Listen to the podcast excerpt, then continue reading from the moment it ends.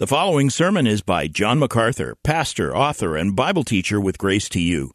If you've never contacted Grace to You, we want to send you a free booklet by John titled Defeating Discontentment. It gives you seven practical principles that will help you face setbacks and difficult circumstances and experience contentment even when life turns upside down. Request your free booklet titled Defeating Discontentment by writing to defeating at gty.org. That's defeating at gty.org. This offer is good in North America and Europe through June 2024. And now, unleashing God's truth one verse at a time, here is Grace to You Bible teacher John MacArthur. Well, as we all know, today is the 4th of July, and it is uh, historically a day when in this country we celebrate freedom going back to when America was born out of a revolution and earned its freedom. And freedom has always been something highly valued in our society, at least up until now. Through uh, the last couple of centuries, freedom seemed to be at the top of the list of things that folks wanted to maintain in our culture and our society. And over the years, there has been a phrase that uh, has been used uh, with regard to freedom. It's the phrase, the truth shall make you free, or the truth shall set you free.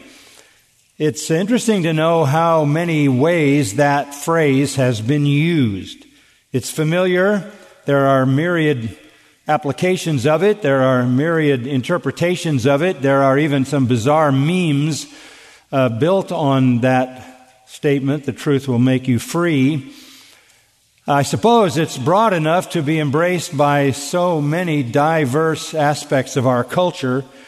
Uh, Plato sort of started what became a philosophical approach to that statement. And the philosophers have said, following Plato, that find the truth that is in you, self knowledge. Be true to your truth, and you will be free. That's the philosophical interpretation of that statement. There is a psychological interpretation of the truth will make you free, and it's this tell the truth, and you'll be free from guilt. Tell the truth no matter how much damage it does to anybody else. Be brutally honest. Don't keep it in, or you'll do some psychological damage to yourself.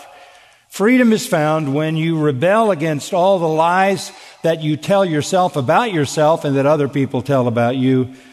Your truth will free you, but you have to work to birth it, one psychologist said. And then there is the cynical approach to the statement, the truth shall make you free. One cynic said, the truth will eventually make you free, but at first it'll just make you angry. Mostly the truth doesn't make you free. It makes you frightened, anxious, depressed. Some truth will put your life in jeopardy. Some truth, if you told it, would get you arrested, put in jail. Some truth could even expose you to the threat of death. And oh, by the way, the, the, the most of the philosophers and psychologists and cynics would agree that there is no real absolute truth. Truth is whatever you want it to be. There's no objective absolute truth. Truth is whatever you want to be true for your well-being. Be true to your own truth and you'll be free from the kinds of things that torture your own psyche. The problem with objective truth and the problem with absolute truth is it, um, it's very uncomfortable because Absolute truth and objective truth raises your moral responsibility. And you really don't want that, not in a hedonistic culture. Increasing your moral obligation, increasing your moral responsibility doesn't feel like freedom. The truth shall make you free has also found its way into academia. It is the, uh, it is the statement of California Institute of Technology, Caltech, they adopted the truth shall make you free back in 1925, and since 1925, that really hasn't worked out too well uh, in the scientific world because if you read recent articles written by Caltech scientists, they will tell you that no longer is science driven by a search for the truth. It is basically driven by a grant from the political party in power. And consequently, science has given way to politics. So, whatever the search for truth once was back in 1925, it is now completely compromised by politics. And then there is the government itself. If you were to see the original building of the CIA, you would see carved on the front of that building, the truth shall make you free. And we all are pretty convinced that the CIA would not be a good place to go to find the truth. They have been so utterly compromised by the politics and the ideologies of our culture. They would be assumed to be at one point in our history the protectors of all that is true and right and good. But they have been corrupted by the rest of the corruption that they can't escape. There's then political and social freedom. The truth shall make you free. How does that work out in our society? I, am not a social critic, as you know, but I, I think um, there might be a perspective that will help you as we talk a little bit about these sort of temporal, earthly perspectives on freedom. Back in 1932, a devout atheist by, by the name of Aldous Huxley wrote Brave New World. Brave New World was a dystopian novel that looked at the future and assumed that it wouldn't be very long before the West was completely captive to totalitarianism. That is, ruled by a dominant force where you have only two classes the ruling class and all the people who are subjected to them. In the, in the Brave New World, he portrayed what life would be like.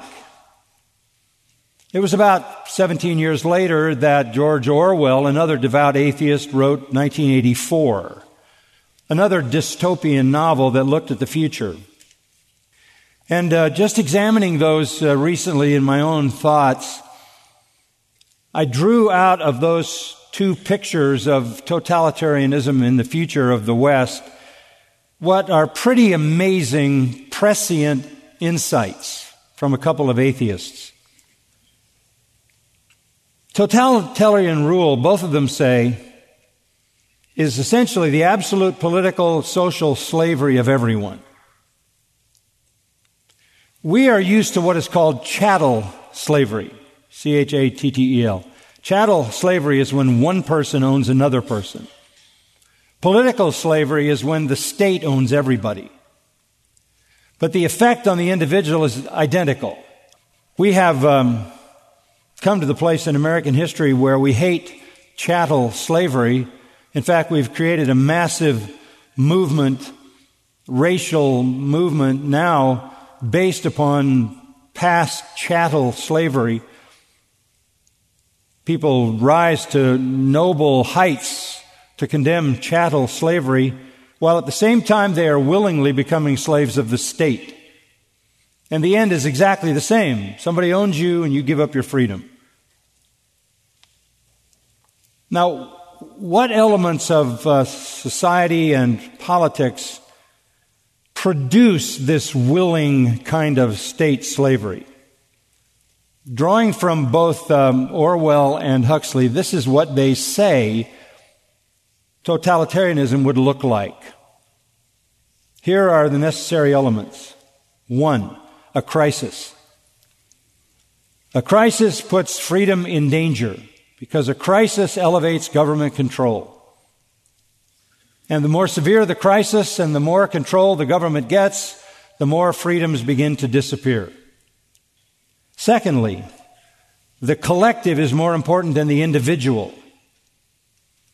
The greater good is the good of society, not your good. We don't care what you want or what you think. We've got to stop global warming. We don't care what your freedoms are, the things that you desire and you want. You can't say that. You can't believe that. You can't do that because the collective is far more important than the individual. The advance of the LGBTQ is far more important on the social side for the good of society than anything you think about that. So the collective dominates the individual. Everybody is forced into the collective.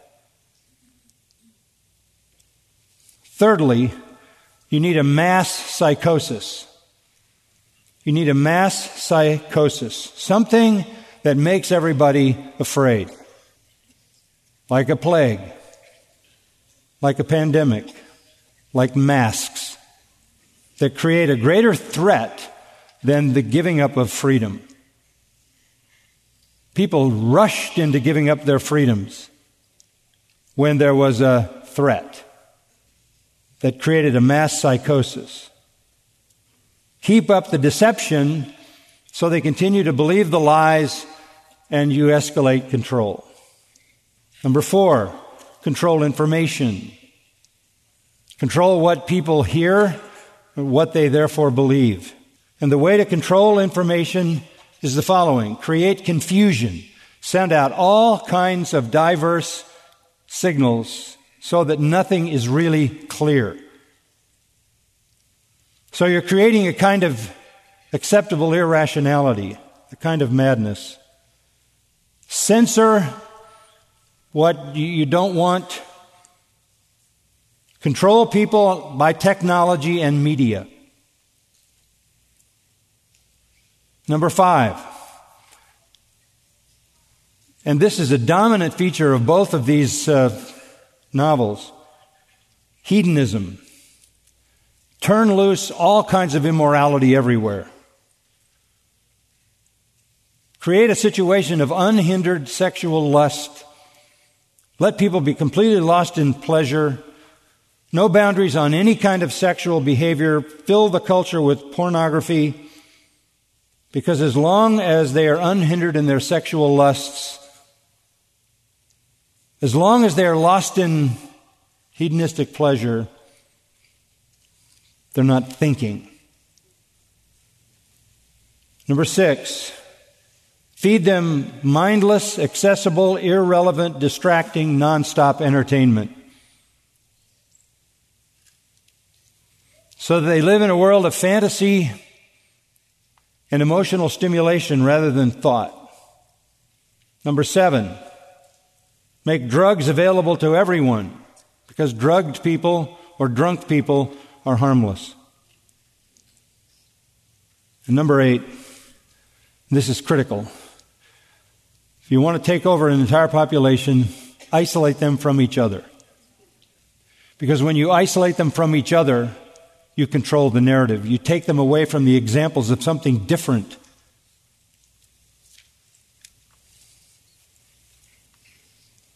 That is what atheists came up with as the pathway to dystopian totalitarianism in which people, distracted, dumbed down, drugged, give up their freedoms.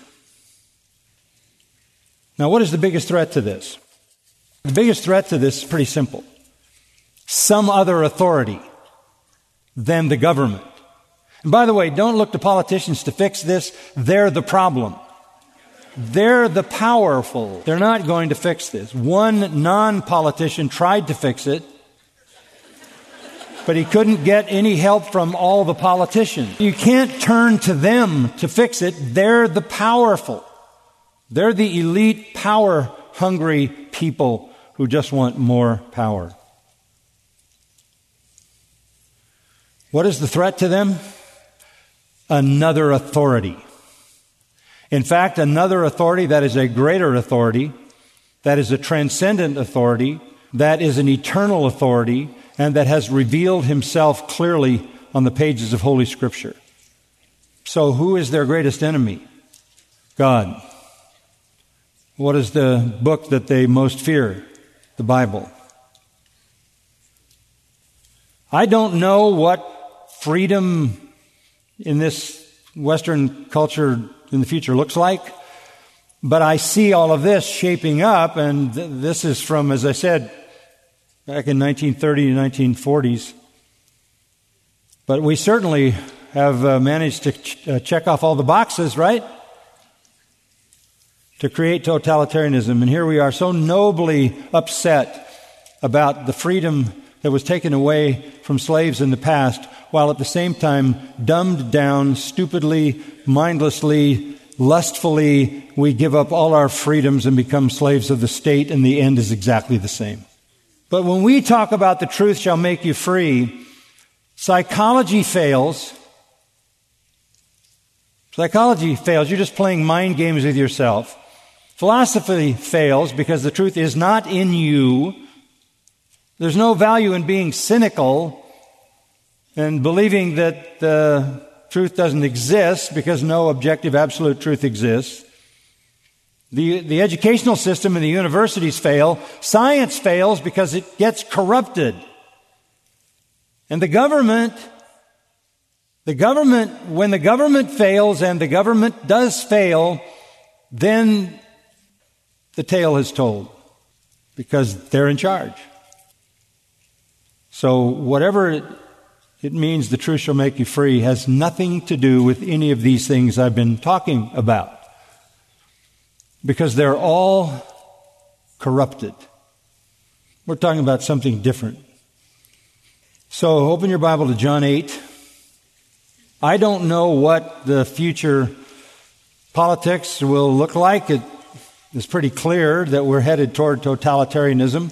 We're headed toward mind control. We're headed toward censorship. We're headed toward immorality at, a level the likes of which we have never seen, where laws are made to protect the immoral and to punish those who are moral. All of these things are realities, so it's pretty clear that we're headed down the path of totalitarianism, which, of course, um, has been tried in the past, and it's always a disaster because totalitarianism always ends the same way. It ends with millions of people being slaughtered because the people who defy the totalitarian force die. That's history. And I understand that now what we have done here at Grace Church is an act of defiance against the totalitarian efforts of this government overstepping its bounds. We don't answer to them, we answer to a higher authority. Now, I want you to understand this in the context in which our Lord said it. So look at John 8:31. So Jesus was saying to those Jews who had believed him, If you continue in my word, then you are truly disciples of mine. And you will know the truth, and the truth will make you free. There's that statement. They answered him, We're Abraham's descendants and have never been enslaved to anyone. How is it that you say you will become free? Jesus answered them, Truly, truly, I say to you, everyone who commits sin is the slave of sin. The slave does not remain in the house forever, the son does remain forever. So if the son makes you free, you will be free indeed. What a great statement. The truth shall make you free. What truth and what freedom? That is the question. That is the question. As we think about answering that question, we go back to verse 31 and how it all came up. There were some Jews, verse 30 says, who came to believe in Jesus. That's right. They came to believe in Jesus. Who were they? Well, back in verse 22, it says they were Jews. But if you keep going back to verse 13, they were Pharisees. So Jesus is having a conversation with Pharisees, the Jewish leaders. And some of them in fact, many had come to believe in him. That brings into question how legitimate their belief was. We've seen that before in the Gospel of John. Back in chapter 2, verse 23, when Jesus was in Jerusalem at the Passover during the feast, many believed in his name, observing his signs which he was doing. But Jesus, on his part, was not entrusting himself to them, for he knew all men, and because he didn't need anyone to testify concerning man, for he himself knew what was in man. And what he knew was that whatever their believing was, it wasn't sufficient to save them. They believed in his name, seeing the signs. He didn't commit himself to them because that belief was superficial. We saw this again in chapter 6, verse 60. Many of his disciples, when they heard this, said, This is a difficult statement. Who can listen to it? In verse 61, Jesus, conscious that his disciples grumbled at this, said to them, Does this cause you to stumble? What then if you see the Son of Man ascending to where he was before? It is the Spirit who gives life, the flesh profits nothing. In other words, you have a superficial view. What if you saw the full glory?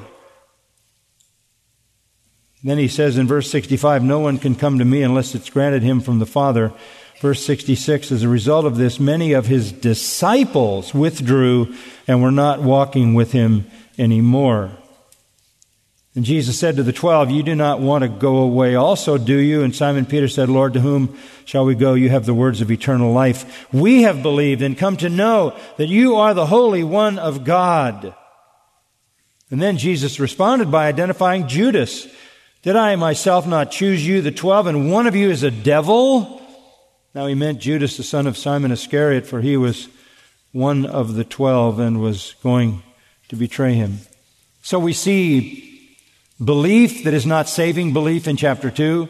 We see discipleship that is not genuine in chapter 6. So the question comes then, with regard, verse 30, to those who believed in him, what was the nature of this believing? What was the nature of it? Was it the real thing, or was it just more of this same fascination with Jesus and with his teaching and with his miracles? Jesus was saying to those Jews who had believed him, If you continue in my word, then you are truly disciples of mine. This jumps out of this text. Alethos mathetes, genuine disciples, real, authentic, true disciples are identified because they continue in my word. They continue in my word. We remember Matthew 7 where Jesus said, Many will say unto me, Lord, Lord, and I'll say to them, Depart from me, I never knew you, you workers of iniquity. Why? Because you didn't obey my word. And he talks about the people who were religious and build a house on the sand. In John's first epistle, 1 John 2.19, he answers the question, what about people who show up within the realm of Christianity and then they disappear. And John writes, they went out from us because they were not of us. If they had been of us, they would have continued with us, but they went out from us that it might be made manifest they never were of us. There is false faith. There is false faith. There is defection. There are people who are like um, weedy soil in Matthew 13 where um, the seed is thrown and something comes up, but before it can bear any fruit, it withers and dies. Choked out by the love of riches, the cares of this world. In fact, in Luke 8:13, our, our Lord says they believe for a while and in time of temptation fall away. So there's a lot of false discipleship. There was then, and Judas is the prototype. There, there were among the other disciples surrounding Jesus false disciples who left and abandoned him. The disciples weren't themselves even sure when Jesus said somebody had betrayed him around that table at the upper room. They said, Is it I? Is it I? Is it I? They, they didn't know who it was. They thought it might as well be them as Judas. They didn't even trust their own hearts. This is not an isolated matter, by the way. In Matthew 13, the Lord gives us the character of the kingdom, and we're in the kingdom now. And the character of the kingdom is there'll be wheat and tares, right? True believers and false believers. They'll, the seed will be sown. Some will fall on hard ground. Some will fall on weedy ground. Some will fall on good ground. There will be wheat. There will be tares. In the kingdom, it'll be like a mustard bush that grows huge. The kingdom will be huge and it becomes almost like a tree with all kinds of things in it. The kingdom will be large and within it there will be the true and the false. Then Jesus told a story about a dragnet, like throwing your net in the sea and dragging absolutely everything in and all kinds of things come in the net. And Jesus was saying the, the sort of the visible net of the kingdom is going to catch all kinds of things, good, bad, and indifferent. And I would be remiss if I didn't say this is a critical issue for us to understand. False faith is a reality. It is a reality. And it's true among congregations as well as preachers. So back to the text in verse 31. The Jews who had believed in him, the Jews who had believed in him, the conversation starts there in verse 31, but go down to verse 44 and notice what he says to them. You're of your father, the devil. Wait a minute. They believed in him. Yes, but they were still in the kingdom of darkness. They were of their father, the devil. It gets worse. Go to the end of the chapter, verse 59. They picked up stones to throw at him, to stone him to death. These are the Jews who believed in him, but who were still the children of Satan. And by the time they got to the end of the conversation that day, they wanted to kill Jesus in mob violence. Starting to believe is easy. You seek some personal enrichment. You seek some power over weakness. You seek some desire of your heart. You, seek a better life. You want more from life. You want to escape fear. You want to feel some hope. You, you, you want to belong to something. You desire supernatural help. There are many like that, and there are many preachers who preach that as if it were the gospel. But when the world and the flesh and the devil empowered by sin and deception, pull hard against Christ, the half believer loving sin and darkness weakens and yields to the hard demands of Satan and the flesh and the world and falls short of true repentance, humble faith, and submission. Falls back. This shallow, temporary faith is an important reality all through our Lord's ministry. He is always concerned with this. Who has true faith? Who has true faith? And again, verse 30, they were believing in him, but they were still the children of the devil. Verse 44, and they tried to kill him. This beginning belief is very dangerous. The writer of Hebrews says if you come to that point and fall away, you may not be able to be renewed again to repentance. The most dangerous spiritual state is not to have no knowledge of Christ, but it is to have enough knowledge of Christ to be inclined toward Him, but not willing to give Him full commitment.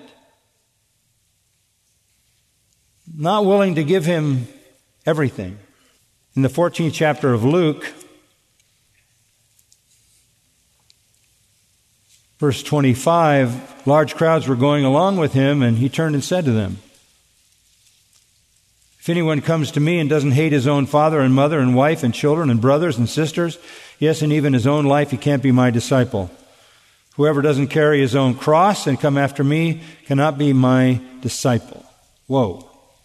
Instead of turning and saying to them, I'm so glad you guys are joining the movement, he basically stops them dead in their tracks and tells them that unless you're willing to abandon every human relationship and every human possession to acknowledge me as Lord, you cannot be my disciple. It's full commitment. Jesus knew that wasn't the case in John 2. We all saw that it wasn't the case with the disciples in John 6. Certainly it wasn't the case with these supposed believing Pharisees and Jewish leaders in John 8. All faith in Jesus, listen, is not saving faith. John 12, 42. Many even of the rulers believed in him. But because of the Pharisees, they were not confessing him. For fear they would be put out of the synagogue, for they loved the approval of men rather than the approval of God. Wait a minute. They believed in him, but they were more concerned about what people thought than what God desired. They were not confessing him. Jesus said, If you confess me before men, I'll confess you before my Father who's in heaven. They loved the approval of men rather than the approval of God. Reaching toward Christ while not letting go of your grip on carnal pleasures, comfortable relationships, self will, is to fall short of true salvation. And it won't be long before that will become obvious. It becomes clear in this conversation that these believers were still the slaves of sin. They were still the children of Satan. They were still the haters of the truth. And they were even blasphemers of the true God and murderous toward his son. So that's what we're dealing with. And Jesus says to them, If you continue in my word, then you are truly disciples of mine. So let me just give you two points. Point number one the benchmark of true discipleship, perseverance in truth. The benchmark of true discipleship, perseverance in truth. This is not something that's isolated to the teaching of Jesus. Listen to the words of James 2:17. Even so faith if it has no works is dead. Faith without works is dead. That's how the chapter ends. You can say you believe, but if it doesn't show up in persevering in the truth. Persevering in the truth. Continuing in my word. In the Great Commission, Matthew 28, Jesus said, when you go to make disciples, teach them to observe all things whatsoever I have commanded you. Coming to Christ is not simply establishing that you believe in Him, it is submitting to Him in obedience. It is saying, Jesus is Lord and I am his slave. This is a major theme for the writers of the New Testament. We don't have time to go through all of the passages. Matthew records this, Mark records it, Luke records it, John records it, because it was an essential part of the ministry of our Lord Jesus. First John writes a whole epistle on this issue of true salvation as opposed to false salvation. But let me just kind of sum it up in the writer's words of the book of Hebrews, because in, in the book of Hebrews, there is um, a summation statement that I think is important. It's in Hebrews 12 14. It says, Pursue peace with all men, and listen, and the sanctification without which no one will see the Lord. Did you see that? Unless there's sanctification, and that is a life separated from sin, you'll never see the Lord. Next verse, see to it that no one comes short of the grace of God.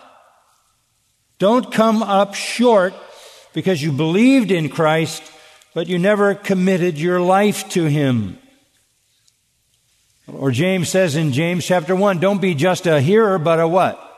a doer of the word so that you're not deceived.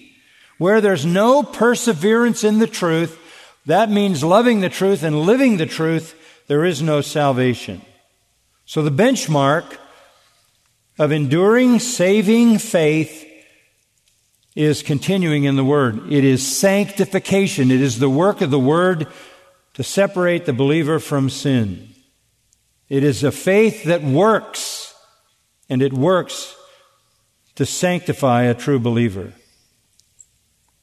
Simply stated, there's no salvation where there's no sanctification. Ephesians 2 For by grace you've been saved, verse 8, through faith, not of yourselves as a gift of God, not as a, work, a result of works, so that no one may boast. But verse 10 For we are his workmanship, created in Christ Jesus for good works, which God prepared beforehand so that we would walk in them. Listen to this. God is not only sovereign in your salvation, He's sovereign in your sanctification. He is not only in eternity past determined to save you, He determined to sanctify you. And the pattern of your sanctification is already determined by God. There's no such thing as God bringing justification to someone without sanctification. God ordained your salvation, your justification, and He also ordained your sanctification, and He ordained the details of that sanctification. He ordained the works of that sanctification that you walk in. So the benchmark then of true discipleship is how you respond to the truth of the Word of God, right? Do you love the Word? Do you feed on the Word? Do you live out the Word? Is it your most precious possession? Psalm 19. Sweeter than honey, more precious than gold. That's the truth. That's the truth that sets you free.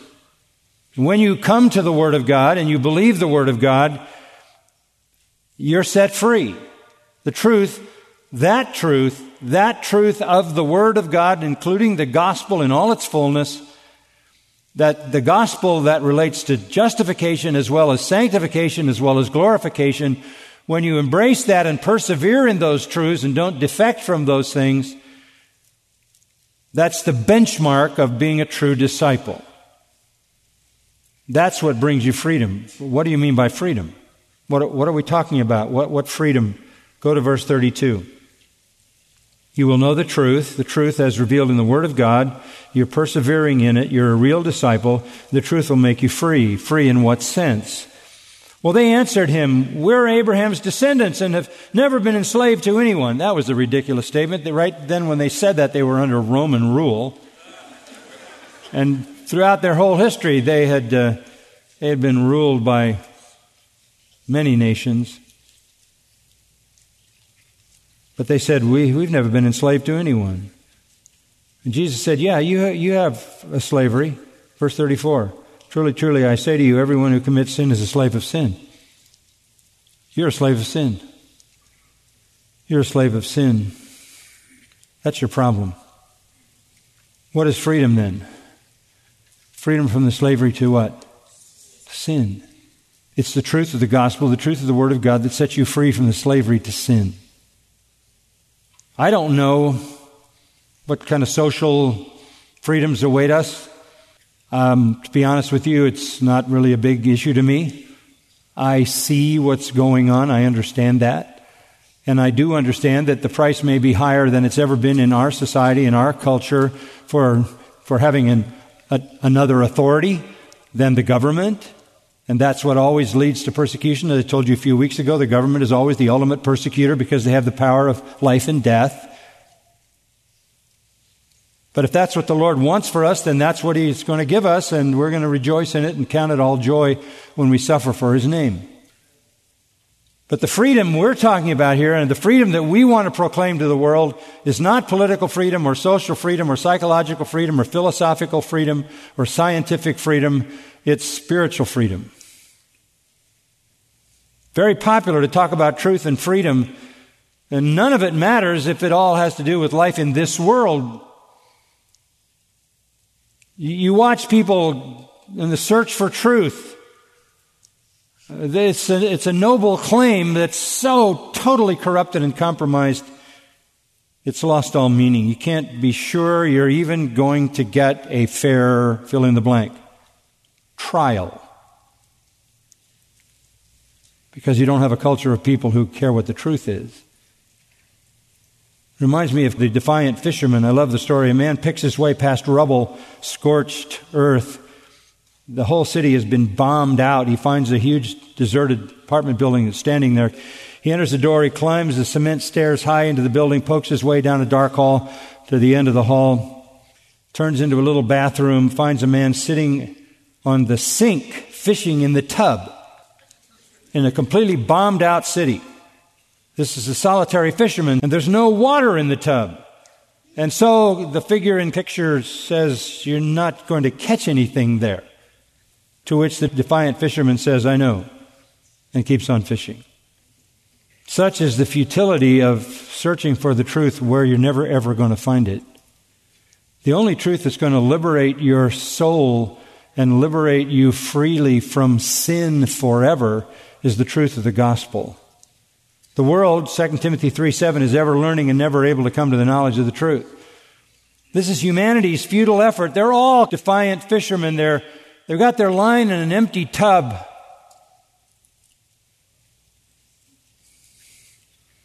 The truth, says Ephesians 4.21, is in Jesus.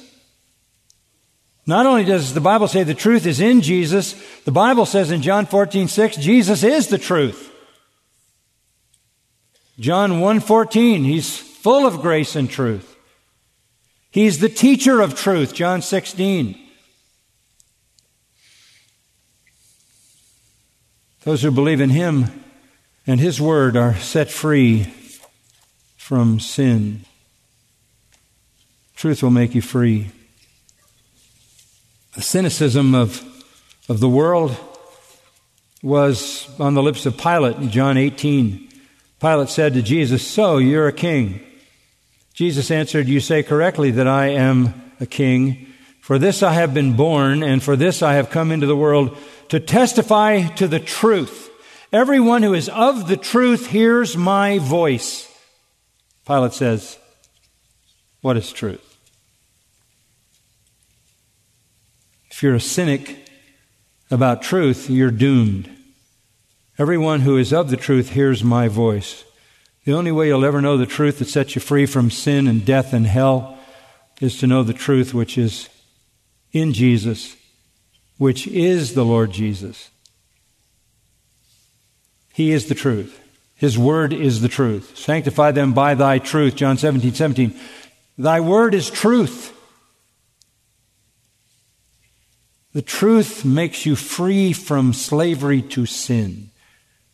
The Jews didn't want to admit that. Verse 33 We've never been enslaved to anyone. How is it you say you will become free? We've never been a slave to anyone. No. Not uh, Egypt, not Babylon, not Medo Persia, not Syria, not Rome. They're speaking foolishness. But the big issue is their souls are in bondage. And Jesus says it, verse 34 Truly, truly, I say to you, everyone who commits sin is a slave of sin. That would include all of us, right? If everyone who commits sin is a slave of sin, then we're all slaves of sin. They thought they were free. They weren't. They weren't free from sin's bondage, and therefore they weren't free from judgment. Look up to verse 39 for a moment. They kept saying to him, Abraham is our father. What are you talking about? Abraham's our father. Well, he said to them, If Abraham is your father, then do the deeds of Abraham. But as it is, you are seeking to kill me, a man who has told you the truth, which I heard from God. This is the folly of human blindness. It's only the truth that can set them free, and the one who is the truth and speaks the truth is the one they want to kill. You're just doing the deeds of your father, verse 41. And down in verse 44, you're of your father, the devil, and you want to do the desires of your father. He was a murderer from the beginning, doesn't stand in the truth because there's no truth in him. The devil is a liar, and the whole world lies in the lap of the devil. And that's another thing in the picture that Huxley and uh, Orwell portray, and that is don't tell people the truth. Verse 45 If you're a child of the devil, you're used to lies, and when somebody speaks the truth, you don't believe it. You don't believe it. Verse 47 He who is of God hears the words of God. For this reason, you do not hear them, because you're not of God. So, verse 34, our Lord says, Your problem is you're slaves of sin. So is everyone who commits sin. That slavery will take you to hell. And then in verse 35, a death blow to their Abrahamic security. The slave doesn't remain in the house forever, the son does remain forever. If you're a slave, you're not going to be around for the inheritance. Only a son remains forever. And that's particularly true in God's kingdom. You're always a slave. You will die a slave in bondage, and judgment will follow. You're slaves to sin, you're not sons. You have no permanent place in the family. You have no future. You are not an heir. You will be left out of the inheritance. But, verse 36 if the Son makes you free, you will be free indeed. Now, do you understand that? Indeed, ontos, really free, certainly free, truly free, total freedom from sin, total freedom, therefore, from deception, from oppression, depression, punishment, penalty, even the presence of sin, forever free from all sin.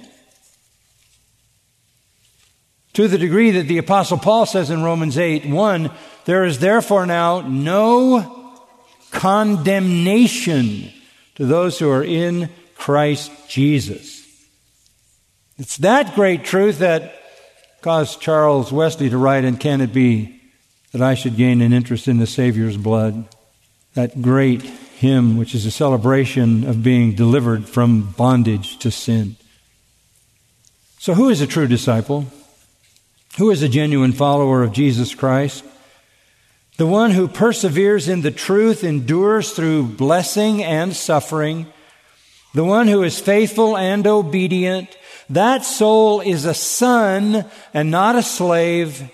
He has been set free from sin's bondage to the freedom for which Christ has made us free. Again, I liked things in this country the way they used to be. I don't know what the Lord has for us in the future, but I do know this. It's been an incredible adventure already, hasn't it? I don't know that in the years of the time we've been together at Grace Church, we've ever had a more wonderful time than the past 18 months. The hardest of times and the best of times, and that's often the way it is. That's why James said, Count it all joy when you fell into various trials. But the message for you today is Are you the real thing? Are you a true disciple? Are you a alethos mathetes, a real disciple? And that benchmark for real discipleship is that you continue in the Word. I, I know that's why you're here, because that's what we do. We, we help you to continue in the Word. And if you continue in the Word, then you are enjoying the freedom of one who is fully forgiven. And you no longer are a slave of sin. Paul says in Romans 6, you are a slave of righteousness. What a glorious thought. And you are a slave of Christ, who is your Lord and Master. Whatever the world brings, let it happen. God has a plan. It's not getting better. We know it's getting worse. Naturally, we're at a point where we would expect things to get worse. That's the schedule the Lord has laid out in Scripture. That means we're getting closer to the end and the return of Christ when instantaneously everything will be judged. We will be into the presence of the Lord, and after some judgment on this earth, we'll come back and he'll set up his glorious kingdom. We win, I read the end. You know you're a part of that. I better pray or I'll keep going. Let's pray. We're so grateful, Lord, for the word, so grateful for its truth. So grateful that it is living truth. It's not just something we read, it's not just ideas, it's power. The word is alive and powerful. It transforms. It is the transforming word. It is the word that gives life. You are the life giver, the creator, and you create with your word. We are begotten again into new life as sons by the word of truth. The word and the spirit power us out of darkness into light, out of death into life. May each of us examine our hearts to make sure that our faith is the real thing and its benchmark is our love for the truth and our desire and longing to obey it and to live it and proclaim it. That's the benchmark of one who has been set free from sin and become, a son of righteousness and a slave of virtue and holiness. Lord, work the work of salvation in the hearts of those who have not yet come all the way to Christ. There are some who, like those Jews, believed but didn't believe savingly. They didn't let go of the world, they held on. Lord, take the, the sinner's grip off anything and everything relationships, possessions, desires, ambitions, and may they fall full strength into the arms of Christ, confessing Him as Lord, and be delivered from sin to the freedom with which Christ has set us free. We pray in His name and for His glory. Amen. You've been listening to John MacArthur, Bible teacher with Grace to You. For free access to all of John's lessons and a listing of study Bibles and books available for sale, visit Grace to You's website at gty.org. John MacArthur and Grace to You reserve all copyright protection under applicable law. Our copyright policy is available at gty.org and it includes instructions for and limitations on duplicating this digital file.